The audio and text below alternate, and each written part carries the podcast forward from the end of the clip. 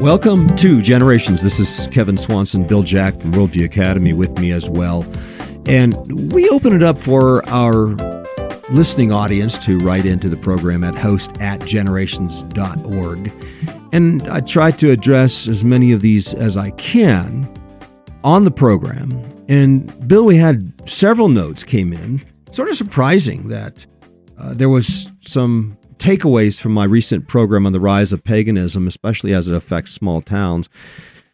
And here's one of them that came in. I really appreciate the broadcast on Friday regarding the rise of paganism. It was especially significant in light of the fact that a nearby town, small town, one in which we drive through nearly every day and must pass through on the way to church, is hosting its annual Witches Night Out Festival tomorrow. The small town of Volant, Pennsylvania, with a population of merely 124 people, was overrun with more than 14,000 people last year who attend the event. They host a Harry Potter Fest, the home of a brick-and-mortar occult store named Wicked Little Witches. Been praying against these things personally every day for the past year. Brought it up at the church prayer meeting. My husband and two other men from our church, as well as one other man, are planning to go to the event tomorrow to witness for the Lord. We have written against this on the social media posts of the organizers and personal pages to try to raise awareness of the reality and danger of this demonic activity. Very disturbing, to say at least, to see the influx of blatant wickedness to this degree and the cavalier acceptance of it, especially in a small, rural, mostly conservative town, right down the road from Grove City College. Equally disturbing that there isn't much of addressing this issue from pastors from the pulpit. So that's part of the concern. And basically, she's saying that, she thinks that the pastors should encourage or warn the flock about this, boldly and courageously speak out against this satanic celebration within local towns. Also, one more letter from our listening audience. I just finished listening to Friday's broadcast about paganism here in our small town of Didsbury, Alberta. We have a relatively new paganism store, which we are praying against. We could do that more passionately. I think last Halloween, we saw a group of women dancing down the downtown boulevard in full witch garb. We smiled and waved. They smiled and waved back. A parent party, I thought. Then in January, the store opened, and it occurred to me that those were likely real witches coming out on their special day of the year. As we approach Halloween again, I think it would be good to have a tract to be given out in the trick-or-treat bags, warning of the dangers of paganism, and the answer is Jesus. All right, so that comes from Alberta. So a couple of letters from folks living near or in small towns in Canada and America, and they are as affected by this as we are here in Colorado. So, Bill, I mean, what do? We pray, absolutely. Right. And we have prayed ourselves. And on not just one occasion, but two occasions, we've seen a diminishment and some of these occultic stores closed. And I find that within our community, Bill, it has everything to do with not just one church, but multiple churches coming together and multiple pastors coming together and aggressively with faith and with a strong sense of God's truth, and with a filling of the Holy Spirit, praying against these demonic strongholds in our community. And I think that's appropriate. Even right. As the pastors and leaders in your community stood against the rise of transgenderism, right. We need to do the same thing with this witchcraft thing. Yes. And it's interesting because you said it was a community of 120, and yet 14,000 people showed up to celebrate. That's what she said. And so there is that, you think it's insignificant. You know, there's only a few people that are participating in this. And then they have the celebration, and it draws crowds. And that's why you have to be proactive. You have to pray diligently before such an event. You have to just be active and never let your guard down. And I think a lot of Christians and Reformed churches, conservative churches, Baptist churches, they don't realize that these spiritual forces are real and they're not resisting them. We're called to resist the devil, and he's to flee from us. Greater is he that is with us than he that is in the world. And we need to believe these things, and we need to do everything that we can in prayer, in faith, to oppose it, to preach against it. And, you know, they'll say, oh, we're just, it's just a lot of fun. It's just, we're just, you know, pretending. Of course, that's what the devil does. The devil's as deceitful as he's always been, especially when we deal with matters of the occult. No, this is the real deal. And we're not pretending the devil is unreal. Now, they may pretend that they're pretending that the devil is not real, but they're certainly giving credence to him as they celebrate Halloween, his major festival, the Day of the Dead, and the day in which people are obviously celebrating death and skeletons and demons and witches and so forth. They're giving credence to these sorts of things as if, no, these are evil things and they should be resisted by God's people everywhere. We don't want witchcraft in our communities. No. We just do not want it. Unless you really want the curse of God to come down upon your community, I think we should pray against it. And Ephesians 6:12. Our struggle is not against flesh and blood, but against rulers, against powers, against the world forces of this darkness, against the spiritual forces of wickedness in the heavenly places. It is a spiritual battle. It's not a physical battle. You don't necessarily go down and protest the store, the occult store. You can, okay? You can, but you need to gird up your loins in prayer. You need to be prayed up before you do that. Yeah. Well, believe it or not, we're not just bringing this out as some kind of hype, but the statistics have been pretty clear on this, that the Halloween business in America has doubled since 2007. It's gone up from $5 billion to $10.6 billion since 2007. You can find all the news stories online if you'd like to. But yeah, the fact is Americans are head over heels in love with the devil and his holiday, and they're less and less enamored with the church. Hey, at the same time, the Halloween budget has doubled. Church attendance has fallen in half in this country. And that's because, well, there is an enamorment with the devil and with the malevolent form of evil. Also, it's very interesting that the box office this last weekend, the number one film of the nation was Exorcist Believer. Number 3 was another horror film. Number 7, yet another horror film. So horror films took 3 out of the top 7 positions in the U.S. box office, which means it's roughly half the economy right now. It turns out market share on horror films increased from 4% to 11% in 10 years up to 2022. But now in 2023, it's looking like about half of the offerings in the box office are demonic-inspired films like The Exorcist.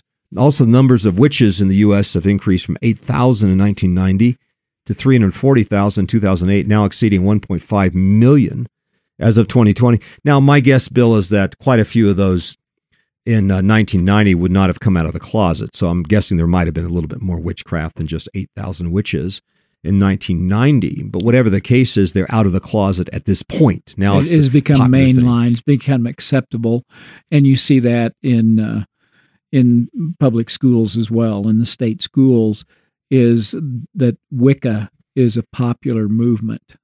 You know, it is the paganism, it is the witches, and students get involved in the occult because there is the lure of having power over their circumstances. Yeah.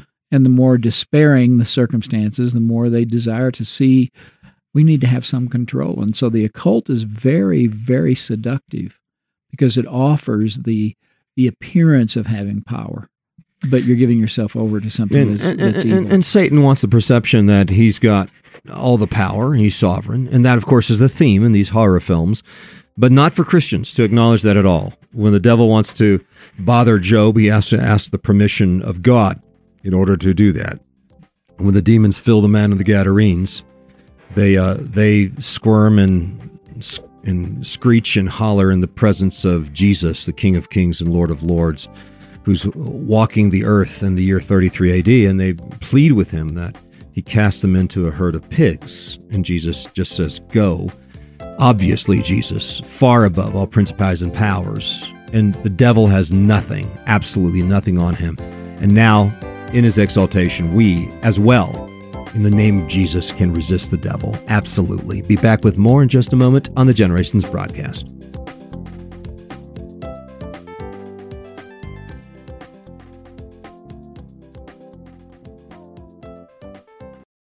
Hello, my friends. For the last 15 years, the Generations team has produced a Christian curriculum specifically for families who want to give their children a God-centered, Bible-saturated, biblical worldview-based education. Our commitment is to restore the Christian faith, generational faith, in an age where we are losing faith in this country and almost anywhere around the world, where Christian children attend secular schools or use secular curriculum and imbibe secular culture.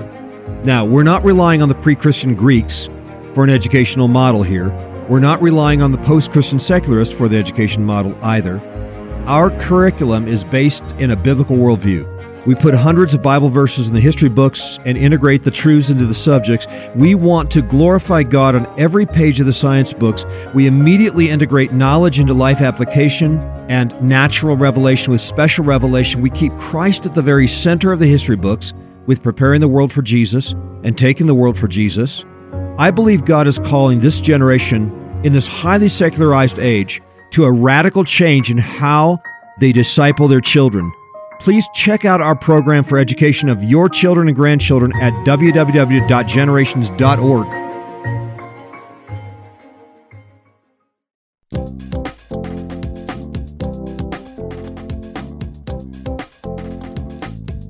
All right, we're back on Generations. Kevin Swanson with you, as will Bill Jack. And Bill, number one film in the nation right now, and I guess it's apropos because Halloween is coming, it's Exorcist Believer. And now 65% of Americans celebrate Halloween. Well, 78% do decorations. And you've seen these gigantic monsters now in front yards of so many people, 15, 20-foot monsters, and just celebrating all that is evil. And I recall when we first moved here to Colorado in the 80s, that there was entire neighborhoods up in the metro area that would put out numerous decorations for Christmas, and people would drive by. It was almost like a parade of cars going by to see the decorations for Christmas, and now you see that for decorations for Halloween. You do, yep, yeah. Yep. Well, this movie, and I obviously didn't see it. I don't have any interest in seeing any of this stuff. But the worldview conveyed in it is pretty straightforward. In fact, you can pick this up on the movie review sites. The typical hapless Catholic priest shows up. He's powerless to cast out the demon. The Sons of Siva exorcism department is always in trouble, right? Remember the Sons of Siva who show up and the demon said, "Jesus, I know, Paul, I know, but who are you?" And that's pretty much what happens in these movies. Yeah, that's what happens in these movies. But the worldview of these movies rejects the sovereignty of God. That's the bottom line, as if God does not have the power to overcome these demonic evil. So that's the story. The story is there is no sovereign God. So that's the worldview. It's a Zoroastrianism. There's the evil God and the good God. And we're not sure who's going to come. You're never sure. Yeah, never sure. Yep. So the worldview rejects the sovereignty of God. Humanists, actually the psychologists, are doing better this time around. Yeah. So remember, the first Exorcist did the same thing. Mm-hmm. Now, again, I didn't watch the first Exorcist, but I've seen the reviews and analyzed it. It's part of my book, The Tattoo Jesus, on pop culture. But the story is that, a priest who actually isn't a very faithful priest anyway, I guess, in the Catholic Church is incapable of casting out the demon. Right. And so he's overwhelmed by it. Well, in this particular movie, the humanists are able to somehow, rid of the evil, at least temporarily, until Exorcist 3 comes out. They always come back. Yeah. They always come back. Well, you clean the house. Yeah. Yeah, they come back at it. They come with a vengeance, right, every time.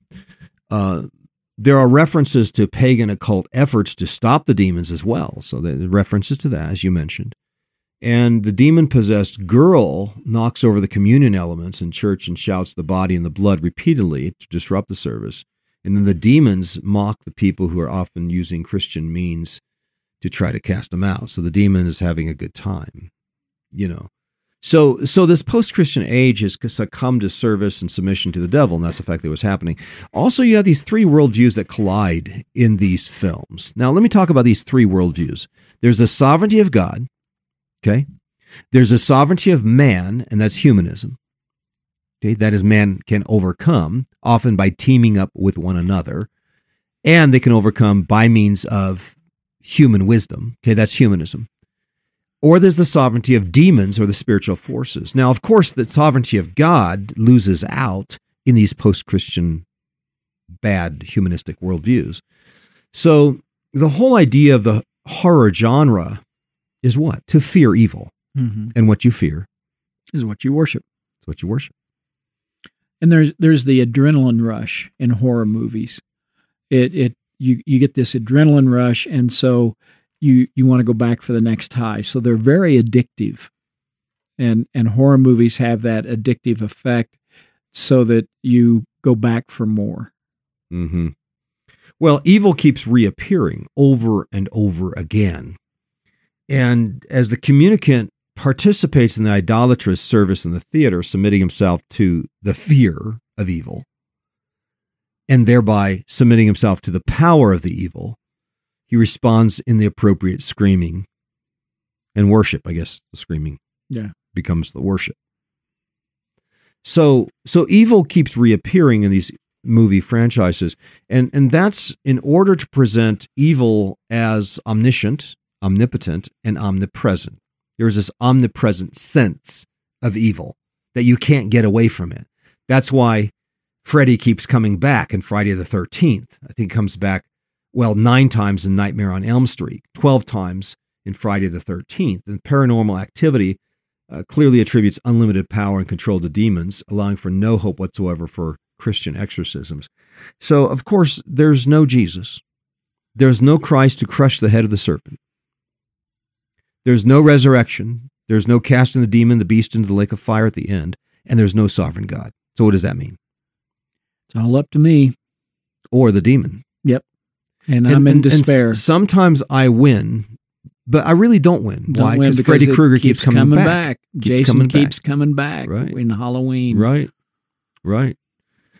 So friends, best case, there's the fear of man, which means what? That somehow man, by psychological means, is able to overcome the demon world, and that itself, of course, is just another demonic lie. Right. All right. Well, friends, you say, well, how do we get to where we are today? This has been on the rise for about 300 years, and I bring this out in a new chapter in Epoch: The Rise and Fall of the West, coming out in about 3 months. The major driving force that opened Pandora's box, I would say, now I trace it. I trace it to the rise of the occult in the Italian Renaissance. And indeed, there was a rise of the occult. There was a lot of bad things that happened with the recovery of astrology and some of the Greek and Roman forms of the occult. They brought it back into the Italian Renaissance. The Italian Renaissance was a terrible time, very dark time. In fact, they talk about the Dark Age as being the Christian Age. Actually, the Dark Age is the Renaissance. Yeah. The Renaissance was the Dark Age. Right. Thankfully, there were Christians doing things in the 900s and 1000s, 1100s, 1200s, 1300s, the 1400s when the Dark Age began. Yeah, there was a long period of stability. There was. In many ways. And then you get the Reformation that's turning the lights back on in the 1500s, thankfully.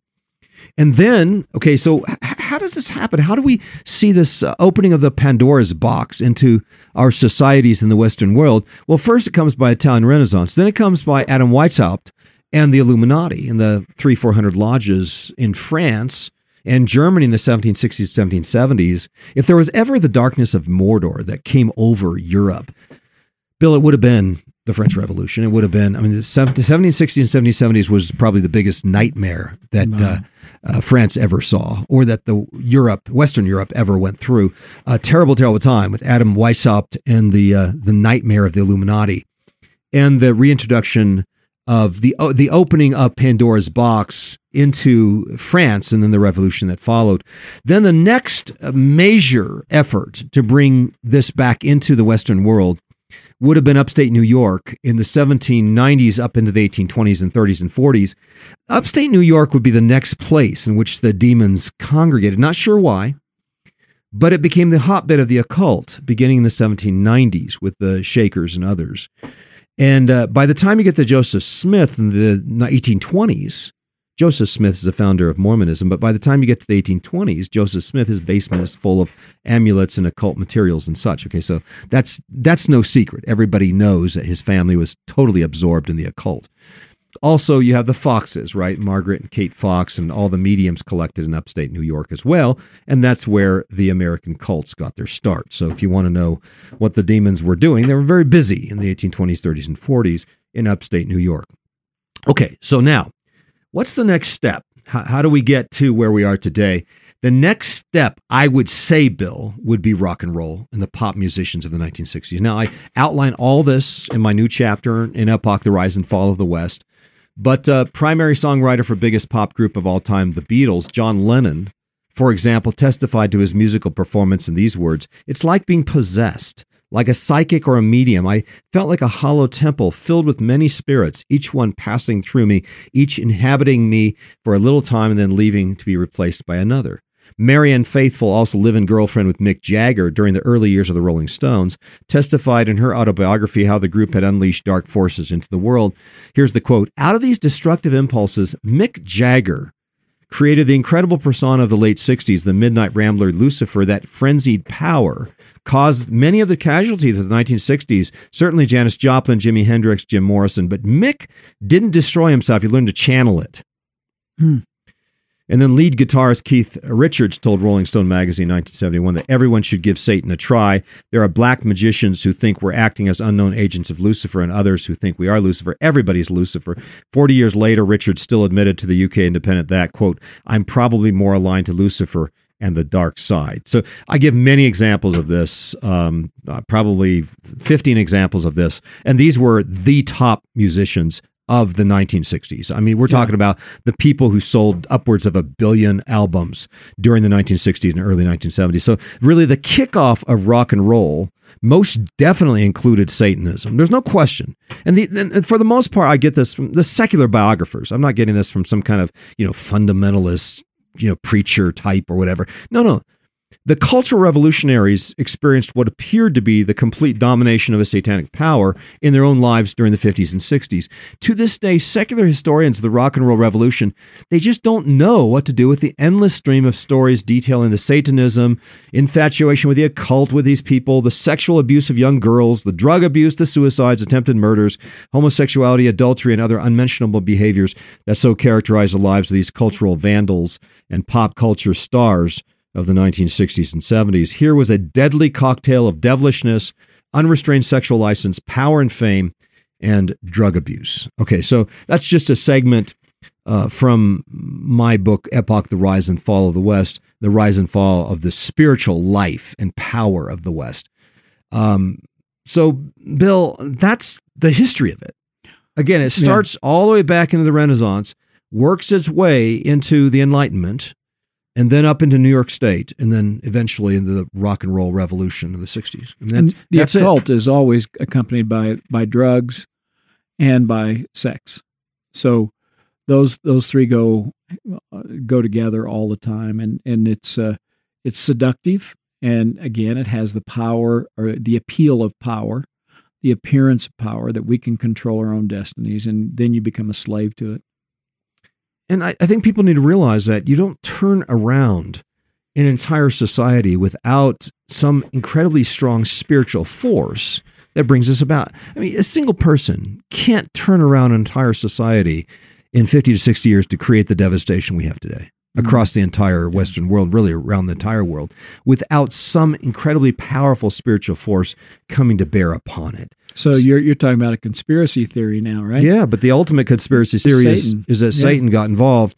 But let's remember also that Jesus overcomes this, and he robs or utterly devastates the strong man's house. And he's still doing that around the world today, and we need to remember that. Nevertheless, let's not get caught up in these satanic programs that seem to be so powerful in our day-to-day. Let's be sure that we arm ourselves with the whole armor of God. Let's make sure that we are engaged in the spiritual warfare at every level. Let's make sure that our churches are filled with prayer and we are engaging this warfare in our homes, in our churches, in our businesses, everywhere. Bill, this is a full court press. And one of the things I want to say is I think we have to have a strong sense of our faith, of our own worldview. We can't see this as a neutral thing. We step out into the world. If you don't have your own worldview down well, you're going to probably wind up amalgamating into some the ungodly worldviews. You're not going to speak up for your worldview out there. And you can't just turn on the God button when you're engaging with an unbeliever or in the movie theater if you haven't been walking in the truth of God's word up to that point. If you're not absorbed in the truth of Jesus's words and just surrounded or swimming in the reality of God and his redemption in Jesus, and that Jesus is on the right hand of the Father, he's resurrected, and we will rise as well at the end. If that's not your perspective for the last 5-6 hours, and you walk outside and you try to interact with somebody who has a counter worldview, you're probably going to collapse on the spot. It's going to be at least extremely awkward. If the God button isn't really on in your life, except on Sunday between 10 a.m. and 11 a.m. on Sunday morning, you're going to be in trouble out there. That's all I'm saying. Right. It has to be a conscious, concerted effort. You have to walk in your worldview. You have to walk in faith. That's it. Well, that wraps up this edition of Generations, friends. If you'd like to understand more on popular culture and especially the question of the horror genre and how to analyze movies, that's what I deal with in The Tattoo Jesus, what the real Jesus would do with pop culture. Again, it's just one take on it. But be sure you're discerning and careful. Be sure you're equipped with your worldview first and foremost. And that's also why I wrote the book Worldview, What We Believe, What They Believe, and Why They're Wrong, as a means of really rooting and grounding young people in a Christian worldview before they engage the culture. That book is called Worldview, available at generations.org. This is Kevin Swanson inviting you back again next time as we continue to lay down a vision for the next generation.